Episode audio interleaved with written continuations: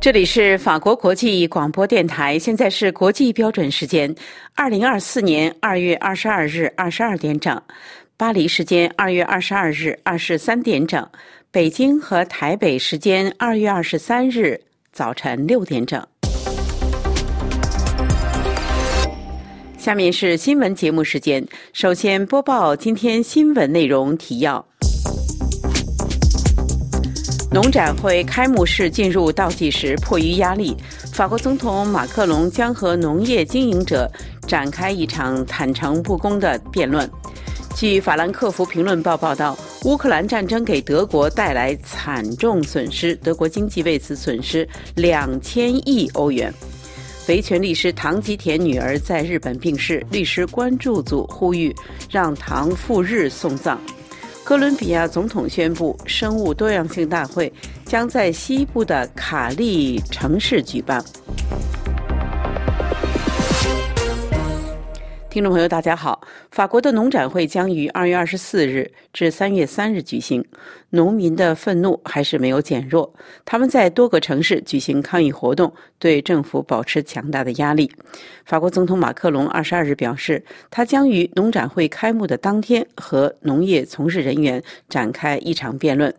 法国农业生产者全国工会联合会称，法国农民二月二十三日将在巴黎举行抗议活动。爱丽舍宫在一份新闻稿中说：“所有利益相关者都能够发表自己的观点，提出可行的建议。将持续至少两个小时的辩论，不会过滤任何的批评意见，让大家畅所欲言。其宗旨是公开、坦诚和透明。参加这场辩论的将有法国最大的农民协会、农业经营者工会联合会、农民协会农业协调委员会、农民联合会代表。”坐在农民对面的将有超市经营者、法国肉类企业 b i g a 法国乳品业大型公司拉克塔利斯集团。辩论还邀请了多位环保协会负责人，包括气候行动小组、下一代人，即便是比较激进的地球起义环保组织也被邀请参加。另据最新消息，地球起义组织被从邀请的名单中删除。法国北部的阿拉斯，一位名叫阿德里安的农民对法新社记者说：“我周六再也没有时间去游行了，我要在农场干活。”他说：“政府为了改变我们低收入的现状，公布了很多很多的措施，但具体到我们什么还都没有看到。”农业经营者工会联合会主席蒙尼尔对法新社记者说。大家对总理阿塔尔宣布的拯救措施根本不满意。我们期待总统马克龙出面给我们一个满意的答复。法国总理阿塔尔为了平息农业从事者们的抗议活动，就农业的标准、农药标准、农民雇佣季节工、放弃有争议的指标等等，发布了相应的措施。但是这些措施并没有阻止法国各地零星的抗议活动。另据警方消息人士透露说，西班牙的农民正在考虑下个星期封锁与法国的边境。他们还希望法国农民也能够加入到他们的抗议行列中。据法兰克福评论报指出，乌克兰战争给德国带来惨重的损失，德国经济为此损失了两千亿欧元。请听本台特约记者从柏林发来的报道。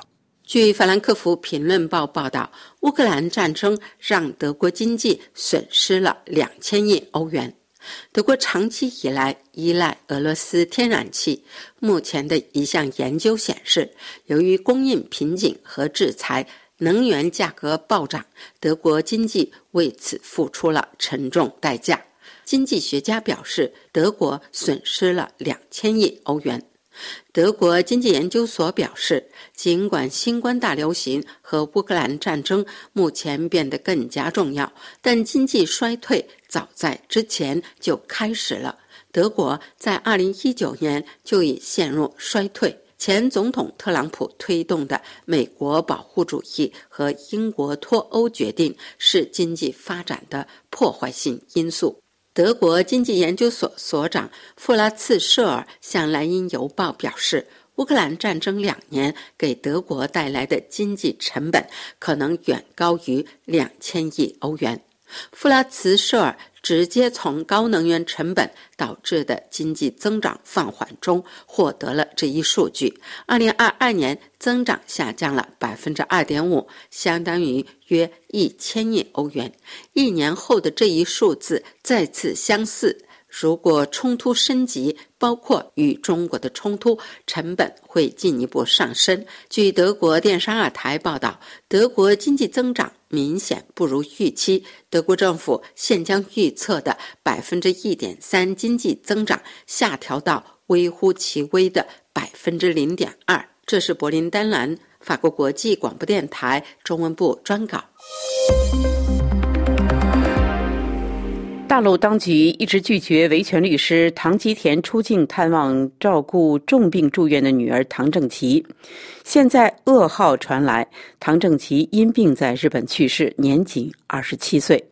唐吉田律师关注组呼吁北京当局出于人道，允许受到迫害的唐吉田出境参加女儿的葬礼。请听本台记者肖曼更详细的介绍。唐吉田的独生女唐正琪旅居日本时，因为肺结核引发脑水肿而长期昏迷。唐吉田曾多次申请前往日本照料女儿，均遭到当局的拒绝。二零二二年，唐吉田因此事维权，还被失踪关押一年多，于二零二三年初获释，但同年十一月再度与外界失去了联系。大陆律师武雷经授权在社交媒体上发布的讣告显示，唐正奇在二零二四年二月二十日在日本东京病逝，终年二十七岁。讣告还表达了对关心和爱护唐正奇的各界朋友的感谢。唐吉田律师关注组二十一日发出呼吁信，表示敦请中国政府及时释放并允许唐吉田律师出境办理女儿的丧事。呼吁信说，唐吉田律师是著名的维权律师，为中国的法治建设和人权保障做出了突出贡献。但自从他的女儿在日本病重以来，中国政府非但阻止唐吉田律师出境照顾女儿，还曾经两次对唐律师进行长期的非法监禁，完全超出了中国国内法以及国际人权法的相关规定。因此，他们呼吁北京当局遵守国际人权公约及中国国内法律的相关规定，及时纠正对唐律师非法监禁的错误行为，尽快释放唐吉田律师，还他人身自由。同时，也呼吁中共当局基于人道主义考量，允许唐律师出国主持办理他的孩子的丧事。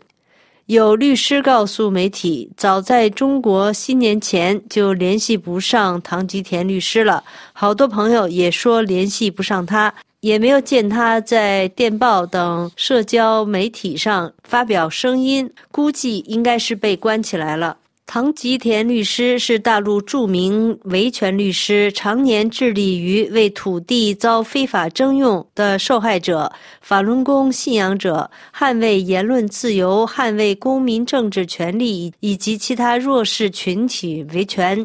他在2009年、2010年、2011年、2013年、2014年多次被非法拘押。二零一零年，唐吉田被北京市司法局以扰乱庭审纪律为由吊销律师营业执照。二零一四年三月下旬，唐吉田和其他三名维权律师接受当事人家属委托，前往黑龙江。建三江青龙山农场的洗脑班寻找失踪的法轮功学员，四名律师和当事人家属被抓捕，引发了著名的建三江事件。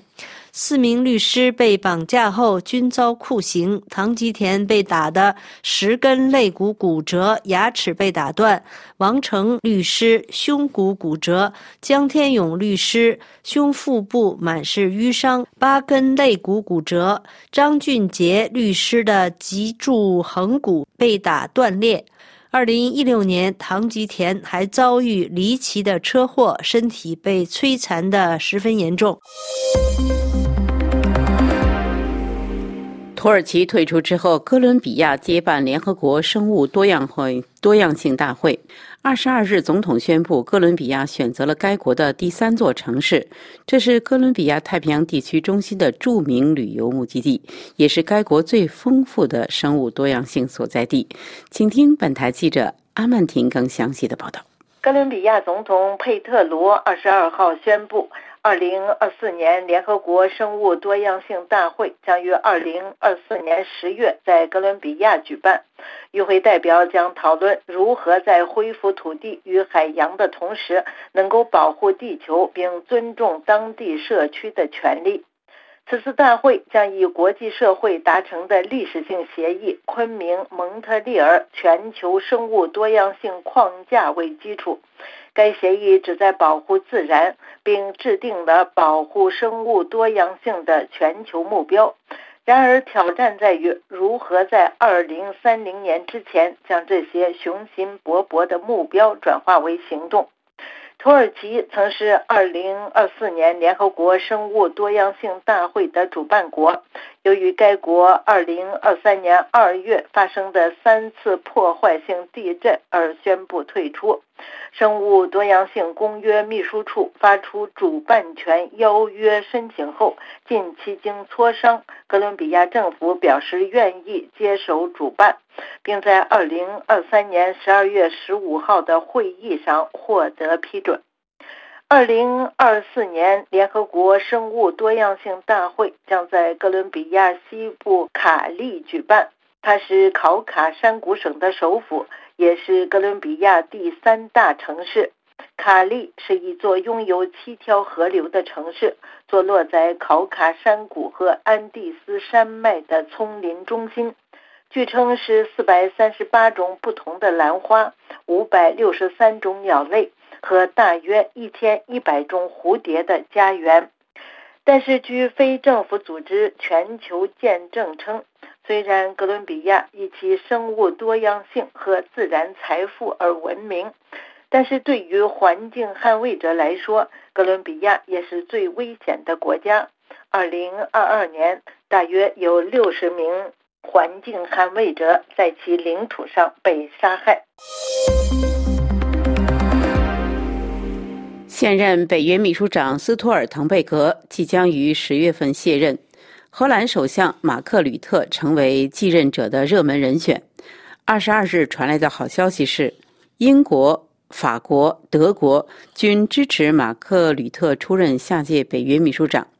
一位法国高级官员说。巴黎支持吕特，并补充说，马克龙总统很早就支持让这位荷兰人担任这一职务，去年曾就这一职位向他发出过邀请。乌克兰战争正酣之时，去年七月四日，北约成员国同意将秘书长斯托尔滕贝格的任期再延长一年，至二零二四年十月一日。斯图尔滕贝格曾任挪威的首相，二零一四年十月起担任北约秘书长，其任期此前已经三次延长。二十二日，英国首相苏纳克的发言人说：“马克吕特在联盟内部很受到尊重，他拥有国防和安全资历，将确保联盟保持强大，并准备好提供防卫和威慑力。”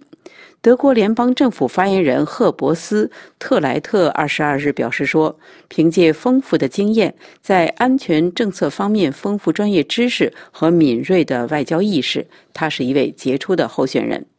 英国外交部表示说：“吕特是北约内部备受尊敬的人物，在国防和安全方面资历丰富，他将可确保北约继续强大，并准备好应对任何的自卫需求。”荷兰史上任职最久领导人吕特去年七月意外宣布退出政坛，但在十一月二十二日国会改选之后，组建联合政府谈判期间，他仍担任看守总理。听众朋友，以上是今天的新闻节目，谢谢各位的收听。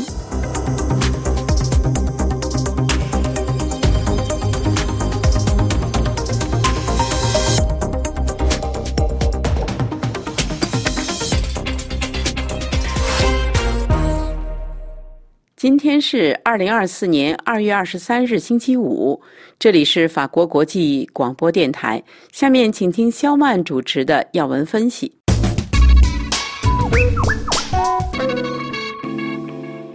听众朋友。到访台湾的美国众议院美国与中国共产党战略竞争特别委员会主席麦克加拉格尔二月二十二日分别拜会了中华民国总统当选人赖清德和立法院长韩国瑜。同一天，美国国务院也宣布最新一笔对台军售为七千五百万美元。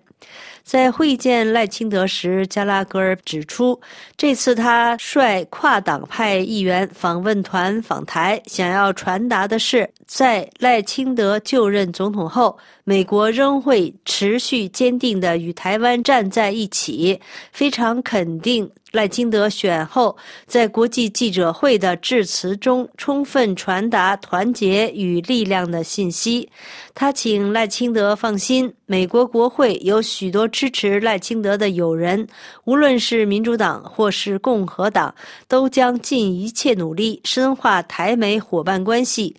拉加格尔还表示，此次美国众议院中国特别委员会跨党派来访，就是想传达：如果中共党魁习近平试图做出侵略台湾的决定，一定会失败。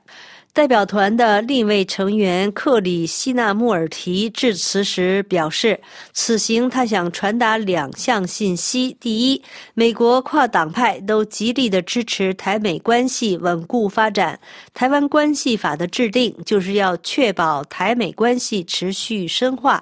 第二，美国国会非常信赖赖清德及其领导能力。赖清德当选后的演说内容十分完美，正是国际社会和台湾人民都想听到的。克里希纳穆尔提还说，赖清德的个人经历深具启发性。他是一名医生，相信赖清德会适切地诊断出台湾在未来面对挑战时所需的准备，让台湾的前景一片光明。赖清德则感谢加拉格尔访团在大选后来访，传达对台湾的坚定支持和祝贺，并强调未来面对来自集权或世界的各项挑战，他将与副总统当选人肖美琴在上任后。团结合作，也会坚定的跟台湾人民一起努力，希望与美国为首的民主世界团结一起，让世界更繁荣、更稳定、更和平。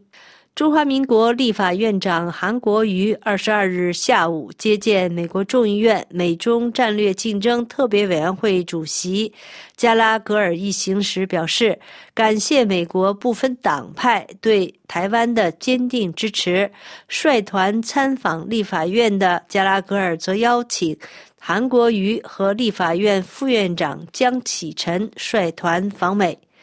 加拉格尔强调，本次访团是由共和及民主两党主要议员共同参与的，目的是展现美国对台湾的跨党派支持。因为台美之间的关系并非限于个别政党，而是基于台美间长期共享的利益和价值。据报道，二零一六年以来，美国国会议员代表团访团次数锐增。二零一八年有六名议员访台，去年则是三十二位。台湾东吴大学政治系助理教授陈方宇对中央社表示：“我们有研究显示，高层访问提高民众对台美关系的信心。对那些怀疑中共犯台、美国是否确实会驰援的人来说，这类访问有助于提高他们对美国的好感。”而在二零一六年之前，这些访台行程通常保持低调，想要避免触怒中国。但是现在，越来越多的人发现，不管他们怎么做，中国都会恼火。此外，美国国防安全合作局二十一日宣布，美国国务院批准对台湾出售先进战术数据链系统升级计划与相关设备，预估价值七千五百万美元。预计需要美国政府人员与承包商代表各两百名赴台提供技术协助与服务，并知会国会。这是中华民国一月十三日总统、副总统及立委选举后，美国首度对台湾的军售。听众朋友，以上是今天的要闻分析，由小曼编播。感谢苏菲亚的技术合作，也感谢收听。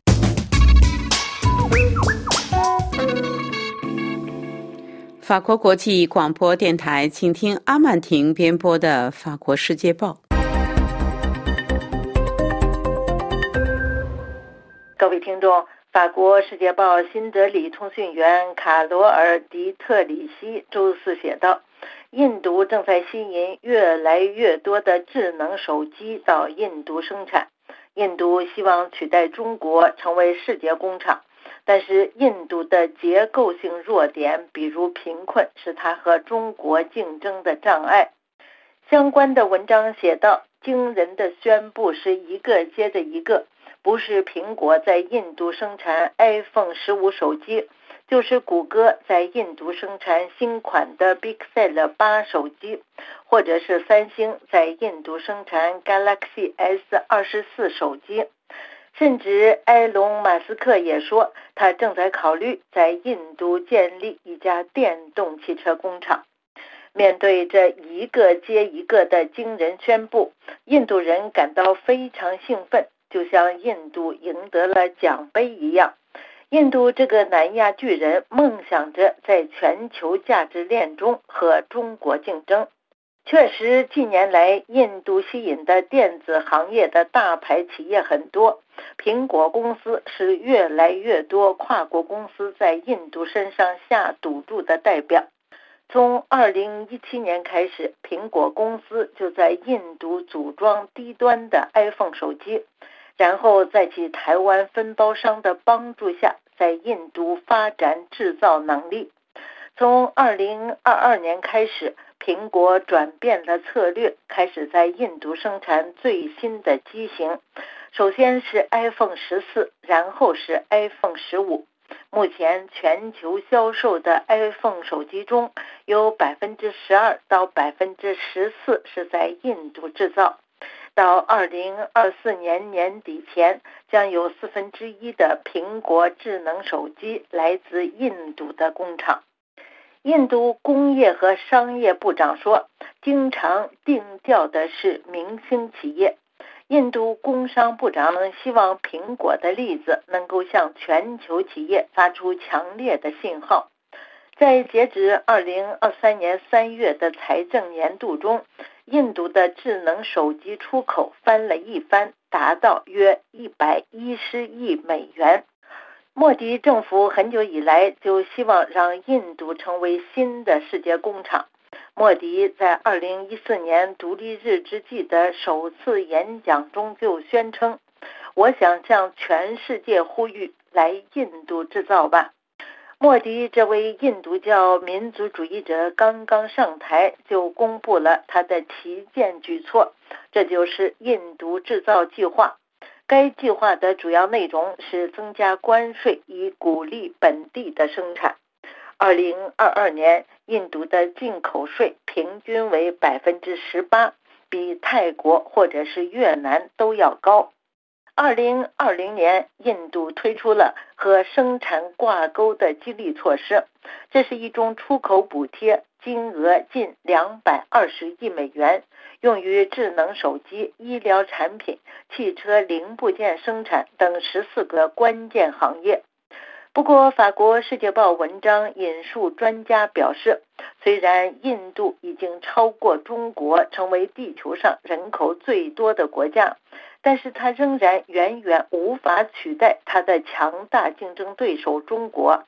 相关的专家说，印度可以取代中国的说法经常出现，但是如果我们审视全球价值链的话，就会发现它与中国不在同一个环节。印度处于下游，因此替代效应只是一种说法，而且它只是在 iPhone 类产品上。南亚巨人印度必须克服多项挑战，才能够真正的与中国竞争。印度的基础设施仍然不发达，电力供应也存在问题。另外，虽然印度精英工程师在世界范围内享有盛誉，但是印度也同时面临合格劳动力缺乏的问题。大约有3.5亿印度人既不会读也不会写，只有一小部分人接受过专业的教育。此外，越南、印度尼西亚、墨西哥和泰国等等，也都在和新德里竞争，试图吸引那些希望不再把一切都压在北京身上的外国投资者。法国《世界报》的文章还指出，在很大程度上，印度当局的经济政策仍然是干预主义政策。比如，2023年8月，政府突然宣布限制笔记本电脑的进口，以促进本地生产。该措施在该行业引起了恐慌，最终被撤回。像这样的干预主义政策也会让投资者失去热情。各位听众，以上是法国《世界报》摘要节目。本次节目由阿曼婷编播，感谢收听。请听桑宇编播的聚焦非洲，非盟峰会推动非洲共同市场的加速发展。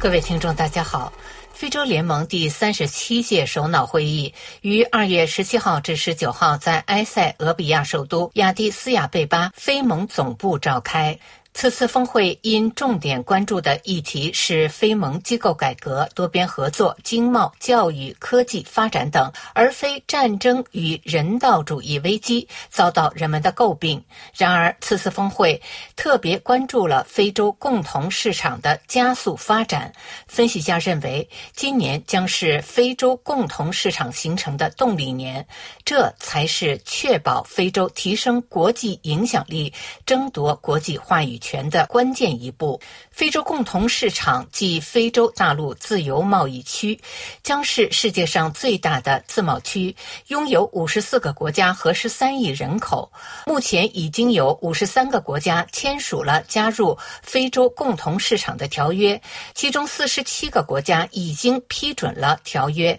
摩洛哥三六零新闻网在相关报道中指出，许多专家认为，非洲大陆实现共同市场将是一个缓慢的过程，但一切迹象表明，非洲共同市场的建立势不可挡。二零二二年十月，喀麦隆、埃及、加纳。肯尼亚、毛里求斯、卢旺达和坦桑尼亚七个国家启动了一个先行贸易协议，作为非洲共同市场的试点协议。该试点协议旨在测试非洲自贸区框架内的运营体制、法律和商业政策环境。在先行倡议框架内交换的产品有九十六种，包括医药、橡胶、钢铁、面食、瓷砖、茶。茶、咖啡、糖、干果等产品。协议国可通过非洲自贸区优惠条件进行交易，尽管目前只涉及少数国家和产品，但结果被认为是决定性的。非洲大陆自贸区秘书长瓦姆克莱梅内强调说：“整个非洲大陆的私营部门已经准备好从共同市场中受益，但各国政府必须加快采取行动，以满足他们的需求，加快共同市场的落实。”梅内介绍说，二零二四年，另外二十四个非洲国家将加入先行贸易倡议，使必须通过共同市场规则进行交易的国家数量达到三十一个。从今年起，这三十一个国家将通过非洲自贸区提供的优惠条件交换一定数量的产品。这些国家已部署了自贸区电子海关关税手册和原产地规则手册，并已。已经正式公布其关税税率，因此，二零二四年将是非洲自贸区的真正启动年。超过半数的非洲国家已经做出承诺。非洲自贸区协议涵盖货物贸易、服务贸易、知识产权和竞争政策等多个领域的多项协议书，但最重要的部分涉及逐步取消关税壁垒。因为关税壁垒构成非洲大陆内部贸易发展的主要障碍，因此非洲自贸区将在 A、B、C 三个关税减让清单的基础上逐步取消关税。A 清单包括签约国在共同市场上交易的百分之九十的产品关税细目，这些产品被视为非敏感产品，将在五年内；不发达国家在十年内逐步取消关税。B 清单包括成员国百分之七的产品关税细目。这些产品被视为敏感产品，受益于长期保护条例。发展中国家可在十年内取消关税，最不发达国家可在十三年内取消关税。C 清单由成员国百分之三的关税细目构成，占非洲内部贸易总量不超过十的产品，被允许征收最高百分之三的关税。第一阶段协议已于二零二一年一月生效，百分之九十商品的关税将被逐步取消。据世界银行预测，仅这项措施就将有助于加入国到二零三零年实现百分之七的实际增收。关税壁垒并不是非洲内部贸易的唯一障碍。一个泛非支付结算系统已经推出，该金融平台支持非洲市场之间以各国本币进行即时跨境支付。借助泛非支付系统，非洲运营商每年可节省约五十亿美元的支付交易成本。此外，通过这个平台，非洲大陆的运营商在商业交往中减少了对硬通货美元、欧元、英镑等的依赖。然而，减少关税和非关税壁垒不足以促进非洲内部贸易发展。非洲国家必须加大对非洲大陆欠缺的基础设施的投资。非洲自贸区需要更多公路、高速公路、港口、物流中心、铁路，必须建立商业和港口走廊，以方便货物的运送，降低物流成本。这与取消关税壁垒同等重要。此外，要刺激非洲内部贸易，还需要有充足的产品供应。因此，鼓励非洲大陆实现工业化，从而进行高附加值产品贸易，是非洲自贸区的预定发展目标。根据世界银行的预测，非洲的工业化可使非洲自贸区出口额增加五千六百亿美元。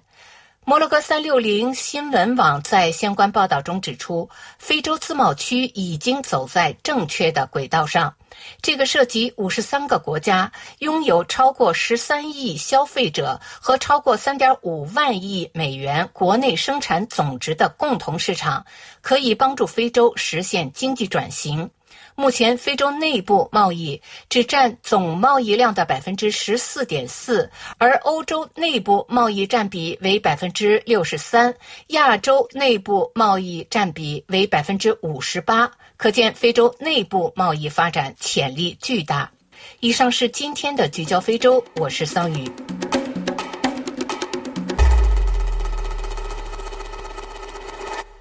法国国际广播电台，请听杨梅编播的《环境与发展》。空气污染，欧盟提高了指标，中国呢？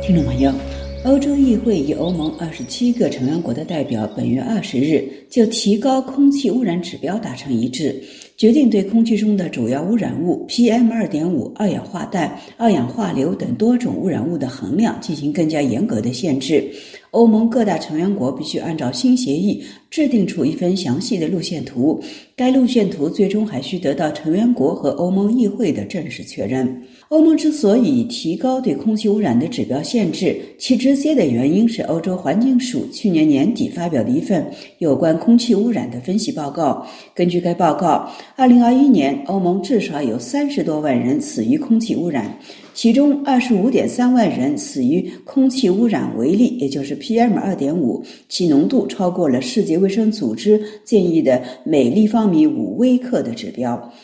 五万两千多人因二氧化氮污染而过早死亡，两万两千人则因臭氧而过早死亡。欧洲环境、海洋和渔业专员认为，这些数字敲响了警钟，空气污染仍然是欧盟头号的环境健康问题。尽管自2005年以来，欧盟因空气微粒导致的死亡人数下降了百分之四十一，但他认为欧盟仍需加倍努力，进一步降低污染水平。同样是在去年年底，一份有关中国空气污染的独立调查显示，中国空气中的主要污染物 PM2.5 的浓度在连续下降十年之后。于二零二三年出现反弹。这份报告由总部位于赫尔辛基的独立研究机构能源与清洁空气研究中心于十二月二十二日发布。该机构对空气污染方面的研究在国际上享有一定的权威。报告指出，二零零三年是中国自二零一三年打响污染防治攻坚战以来，全国 PM 二点五平均水平首次出现同比上上升。百分之八十的省会城。市的 PM 二点五水平同比上升，PM 二点五污染水平因排放量增加而相对增加最多的地区是西藏的拉萨、天津和济南，同比分别增加了百分之十八点二、十五点五和十一点七。中国十一个省会城市臭氧未达标，潜在健康影响加剧。PM 二点五污染最严重的省会城市和臭氧污染最严重的省会城市高度相关，其中七个省会城市面临 PM 二点五和臭氧双双超标的风险。它们分别是西安、郑州、石家庄、太原、天津、济南和成都。这些城市大多位于北方，地处分位平原和京津冀地区，是中国大气污染的两个重点控制地区。报告特别提到了首都北京的空气质量，指出截止去年十一月底，北京 PM 二点五的十二个月移动平均值达到每立方米三十二点六微克，比去年同期上升了百分之七点七。而去年二月和三月份频繁出现的雾霾天气，使北京的 PM 二点五浓度达到每立方米四十七点八微克，同比上升了百分之三十点六。此外，去年十二个月来，北京的臭氧浓度达到了每立方米一百八十四微克，超过了中国自己制定的国家标准，也就是每立方米一百六十微克的标准。造成空气污染反弹的原因是多方面的。报告认为，首先是由于不利的气候条件，再就是人为排放量的增加。空气污染长期以来与中国的重工业结构息息相关。在大气污染重点控制地区，像太原这样。以煤炭依赖和重工业发展著称的城市，空气质量达标尤为困难。在 PM 二点五未达标的省会城市中，煤炭产量占全国总量的百分之六十三点六，其中分位平原上的山西、陕西两省煤炭产量占全国总量的百分之四十六。二零二三年，这些地区的煤炭产量比去年同期增加了百分之四点四，表明化石燃料行业的需求较大。同样，省会城市 PM 二点五未达标地区的火电生产量平均同比增长百分之四点三。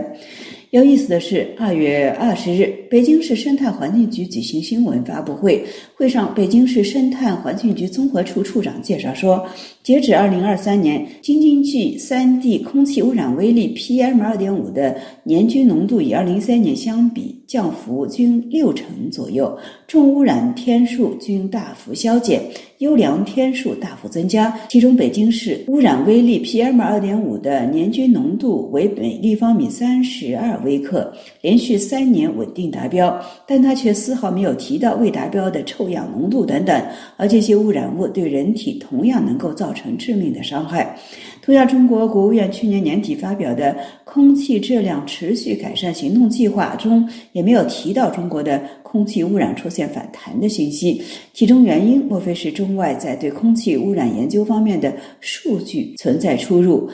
不过，能源与清洁空气研究中心在报告中明确指出，其引用的关键数据均来自中国。有关空气质量测量数据由中国政府空气质量监测站提供。听众朋友，以上是今天的环境动态，是由杨梅编播，感谢各位的收听，我们下次节目再会。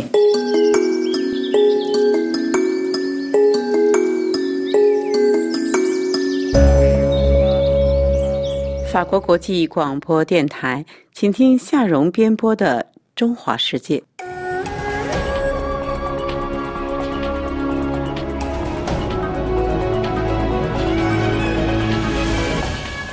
广的听众朋友们，大家好，我是夏蓉，东吴大学法律系毕业，曾经担任中天、TVBS、三立新闻等台湾电视台驻美记者二十多年的范启斐，离开传统电视媒体后，从二零一九年十一月开始，为网络平台 Line Today 制作国际新闻节目 Today 看世界。后来又在 YouTube 上面开设自己的节目，匪夷所思，广邀各个领域的专家来讨论时事与公共议题，一跃成为台湾最具影响力的政治网红之一。本次中华世界将播出记者一月中旬在台湾报道大选期间与他的访谈内容。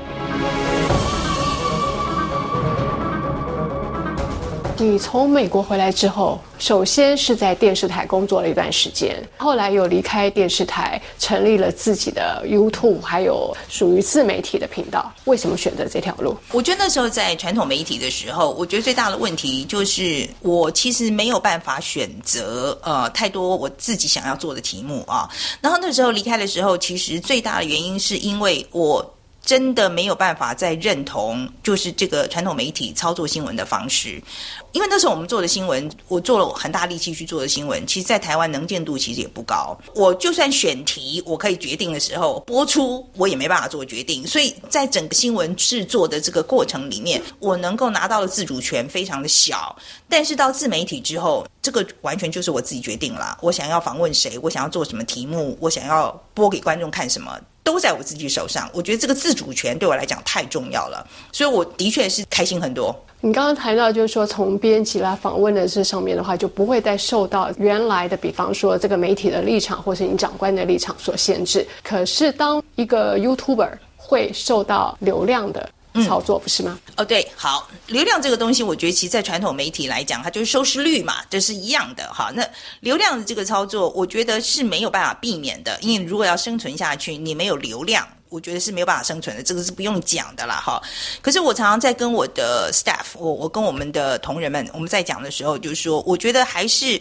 呃，我们在做任何议题的选择的时候，其实第一个要考虑的是，我们为什么要做这一行？我觉得这个这个讲起来就是不忘初心。可是我我一再的想，就是说我们的立场就是，我希望台湾的观众可以有好一点资讯。我觉得以前的传统媒体没有办法做到这件事情。我希望我们到了自媒体之后，我们可以想办法提供一个管道，让台湾的观众可以接触到更好的资讯。然后这个数字也许比不上，就传统媒体一次他就可以接触几百万人、几十万人这样子。可我觉得没有关系啊，我们几万人开始做也 OK 啊。可是我觉得现在来讲的话，有很多人，我们发现台湾社会里面很多人是希望知道这个资讯的。我觉得有这一群人就够了。从国外的角度来讲，会觉得很好奇，或者是不理解，就是台湾的网红跟政治人物之间的这个互动为什么这么特别？你所谓特别是什么意思？特别意思就是说，你会发现平常的时候可能会随着新闻或者一些议题，就会发现说，哎，台湾的网红他会有一些特定的政治人物特别来找他上节目之类的。对，然后还有就是说，感觉上，举个例子啊，像赵少康，他就会去上那个贺龙嗯夜夜秀，以争取年轻选民。我指的是这个意思。你意思就是说他。们宁可去讲一些风花雪月的东西吗？还是怎么样？不是我的意思是说，我觉得网红跟政治人物之间好像有点互取所需。哦，这当然是如此了哈。我觉得所有的访问都是啊，我觉得传统媒体也是吧。嗯，OK，我觉得这个尤其在选战的过程里面啊。我们访问政治人物的时候，我我常常讲说，我们很早就表达，就是我我有我们自己的状况了哈，就是说我们在去年年初的时候就决定说，我们台湾的选举我们要参与，好，就是说我们要做报道这样子。然后我们从年年初的开始的时候，就跟各个阵营都讲说，我们希望能够访问你们的候选人这样子，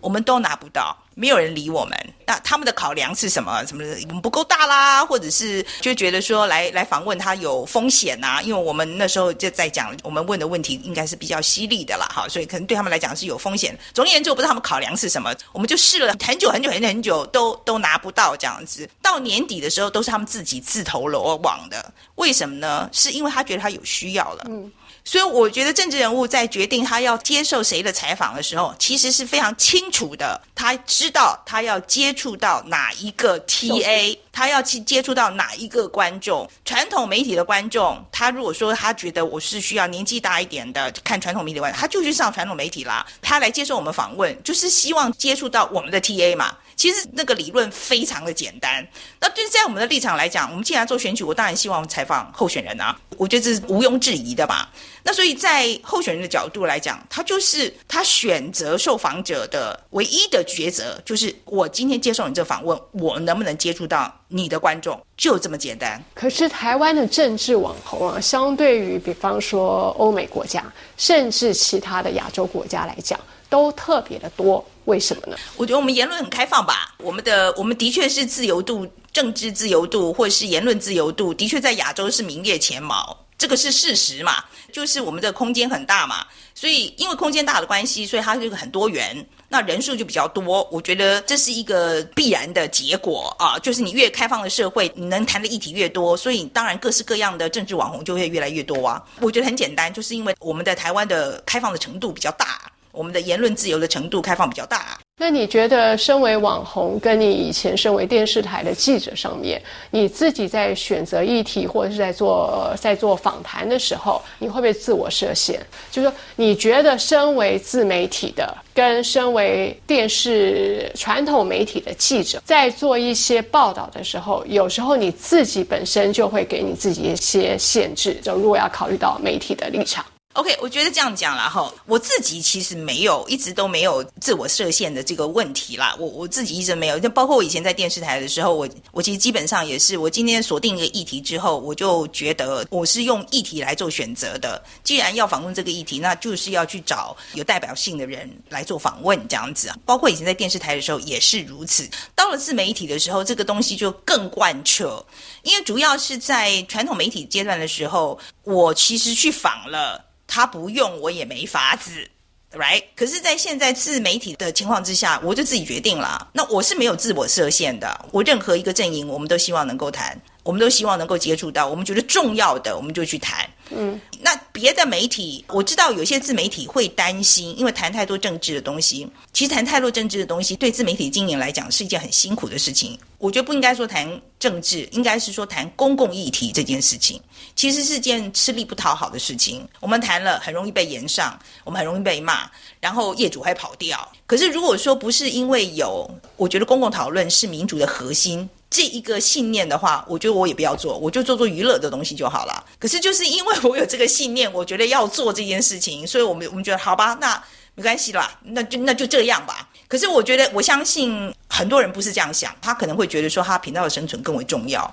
你觉得从美国回来之后到一直到现在，台湾的整个媒体的环境，你觉得它是变得越来越好，还是越来越朝你不喜欢的方向发展？嗯，我觉得现在在做公共讨论上的挑战越来越大。这的确是因为我觉得社群媒体这几年的发展啊，跟演算法可能也有很大的关系。但是我觉得它的确是比较 favor 极端言论比较容易被听见，就是反正吼得越大声的人越容易被听见，讲得越辣的越容易被听见。这样的确它有这样一个特质在那里面，然后它就鼓励了这样子的一个说故事的方法。所以我觉得的确这个挑战是有的，但这个挑战也不是只有台湾有啊。我觉得全世界现在只要有社群媒体的地方都是这样啊。所以这是一个大家共同的课题啦。怎么样在维护言论自由情况之下，但是又不让极端的声音，甚至是 disinformation 假新闻哈不真实讯息这一种能够被控制住？这的确是一个很困难的课题。那你怎么看台湾传统媒体里面的政论节目？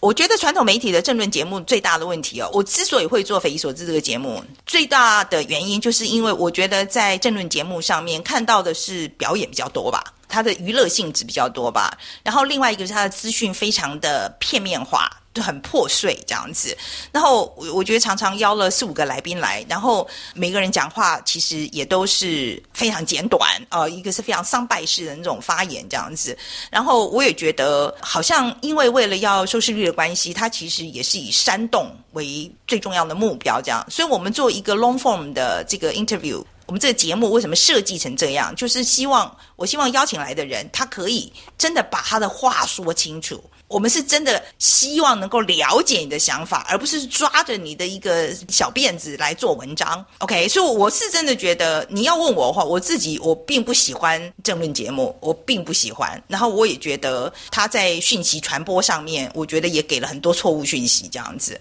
做这个节目，其实就是希望有另外一个管道，大家可以不要再从政论节目当做唯一一个你拿到你的政治方面知识的地方。那节目做到现在，你自己觉得匪夷所思，嗯，就是有哪些成绩是你觉得值得骄傲的？我们成长的不错啦，就是这个以数字上来讲，我觉得我们一直的成长的不错。那尤其这一波选举的这个访谈，很多观众都跟我们讲说，他们其实是只有在我们这里才可以听到一个候选人真的是做大块的。大块的陈述自己的意见，这样子，我觉得我们这一次选举的报道是有达到目的了。呃，我也觉得，我是希望说我们会继续成长啊，成长，然后让更多的人进来，可以看看就是不同的人，而且我们的故事其实真的非常多元呐。我们选举那一天当天晚上，我们其实没有做任何政治上的议题。选举那天晚上，我们请到的是钟直通，他是一个专门平息 A 片的一个 YouTuber，这样子。接下来的发展呢？你想怎么规划？我希望我们能够有能力做大一点的呃访问哈，然后呃，我们其实我觉得可能会更多的跟其他 YouTuber 的协作。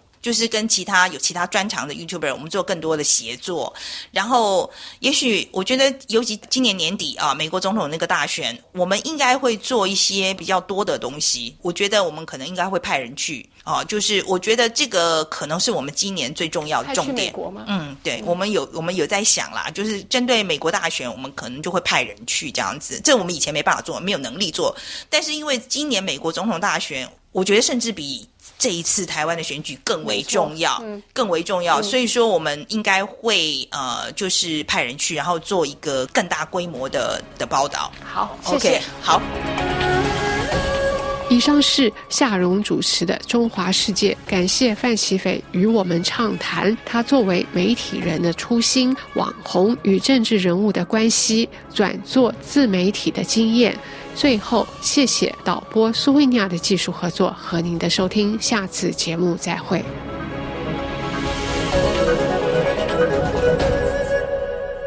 法国国际广播电台，最后请听安东尼编播的健康时间。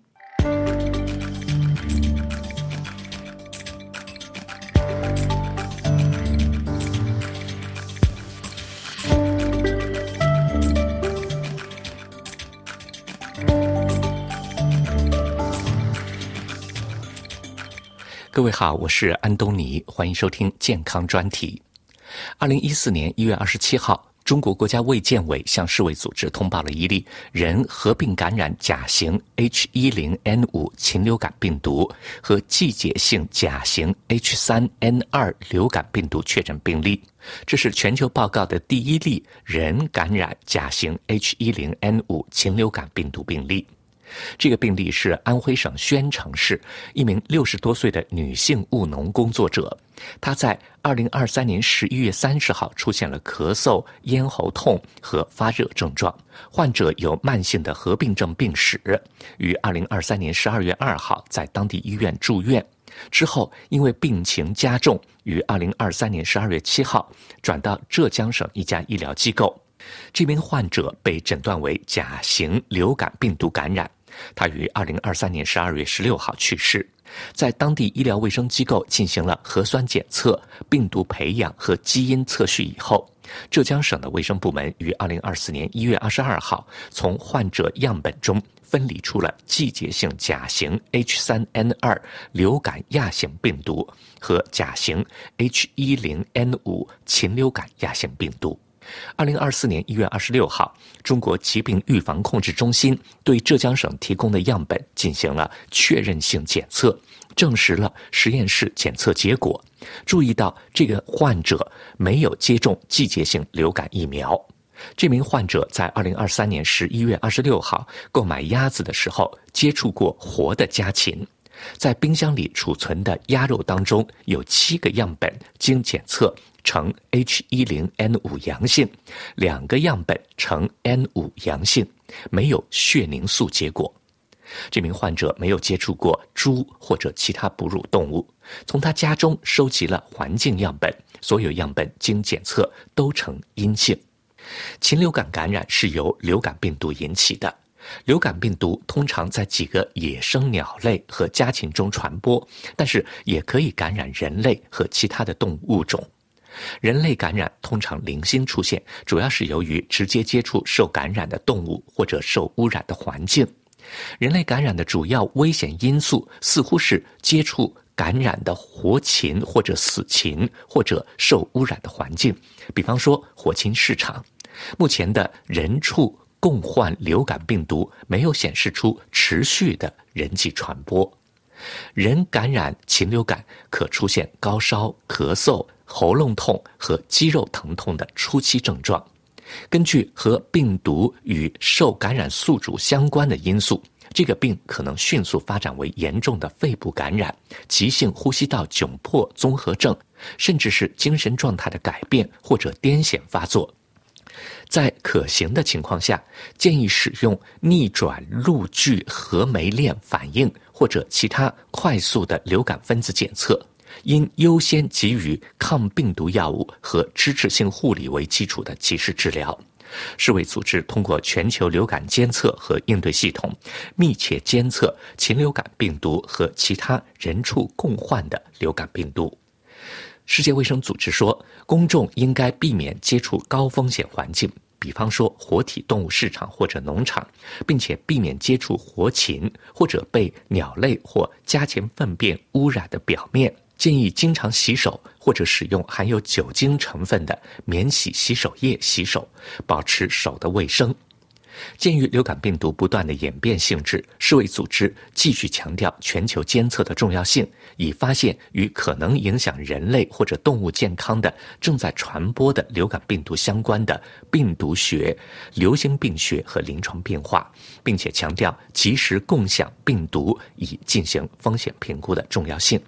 世卫组织说，由流感病毒新亚型引起的所有人类感染都应该根据国际卫生条例。二零零五进行通报，国际卫生条例二零零五的缔约国必须立即向世卫组织通报近期实验室确认的由甲型流感病毒引起，并且可能导致大流行的所有人类感染确诊病例。世卫组织不建议对旅行者采取任何具体措施。根据目前获得的信息，世卫组织不建议对中国实行任何旅行或者贸易限制。好了，各位，以上听到的是今天的健康专题，感谢收听，再会。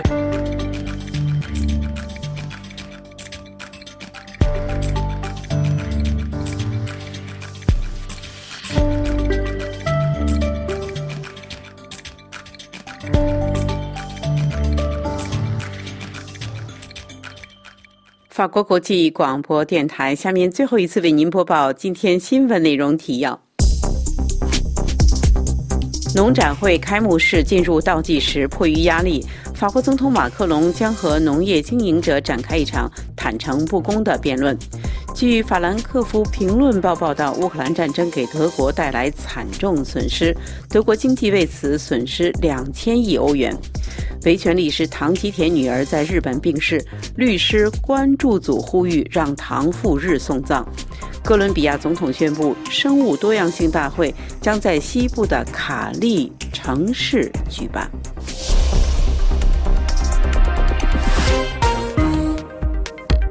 这里是法国国际广播电台，听众朋友，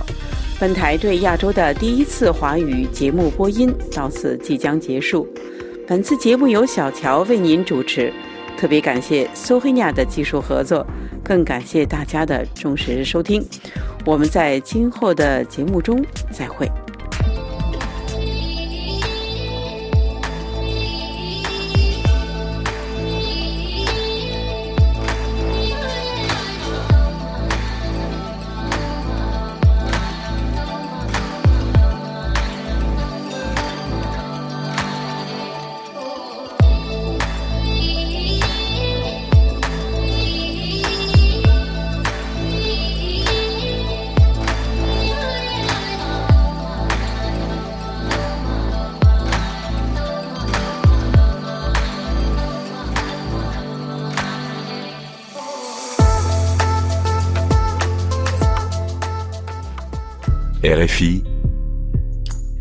Radio France Internationale.